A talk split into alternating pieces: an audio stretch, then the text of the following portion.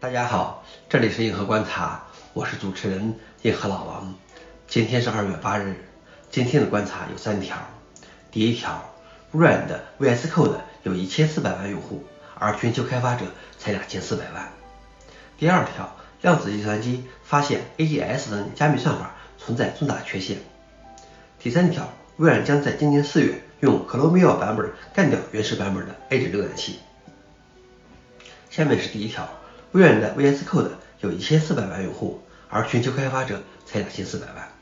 据统计，世界上大约有两千四百万开发者，而根据微软的数据，已经有一千四百万用户在使用微软的 VS Code，仅仅在二零二零年就增加了五百万用户。当然，这些用户不全是专业开发者，DevOps、IT 管理、学生，甚至记者等各种职业和行业的人都在使用它。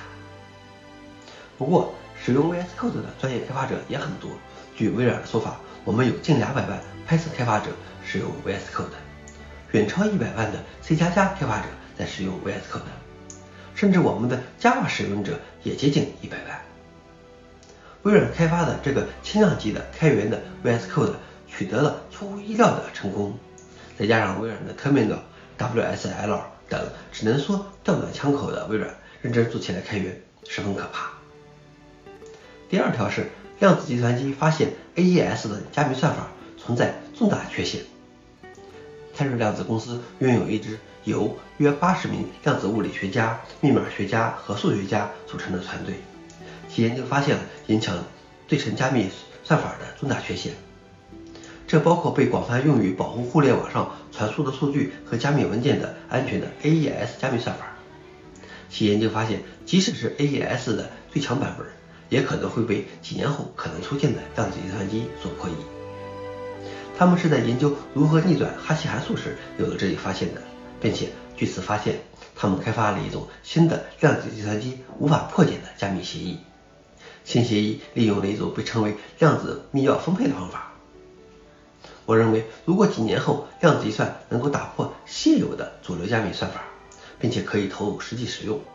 整个基于这些对称和非对称加密算法建立起来的互联网安全都岌岌可危。但是我相信，量子计算不是摧毁互联网和信息世界的武器，它也会是加强信息安全的重要盾牌。最后一条是，微软将在今年四月用 Chromium 版本干掉原始版本的 Edge 浏览器。微软已经宣布，作为周二补丁更新的一部分，微软的 Edge 的原汁版本将在四月份。从用户的 Windows 设施上被删除。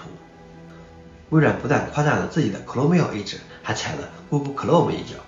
新的 Edge 提供了内置的安全性和与微软安全生态系统的最佳互操作性，同时对 Windows 设施上的企业来说，比 Chrome 浏览器更安全。抛弃 Edge 最积极的不是用户，是微软自己。当然，原始版的 Edge 也不孤单，因为当年爱伊也是这样被抛弃的。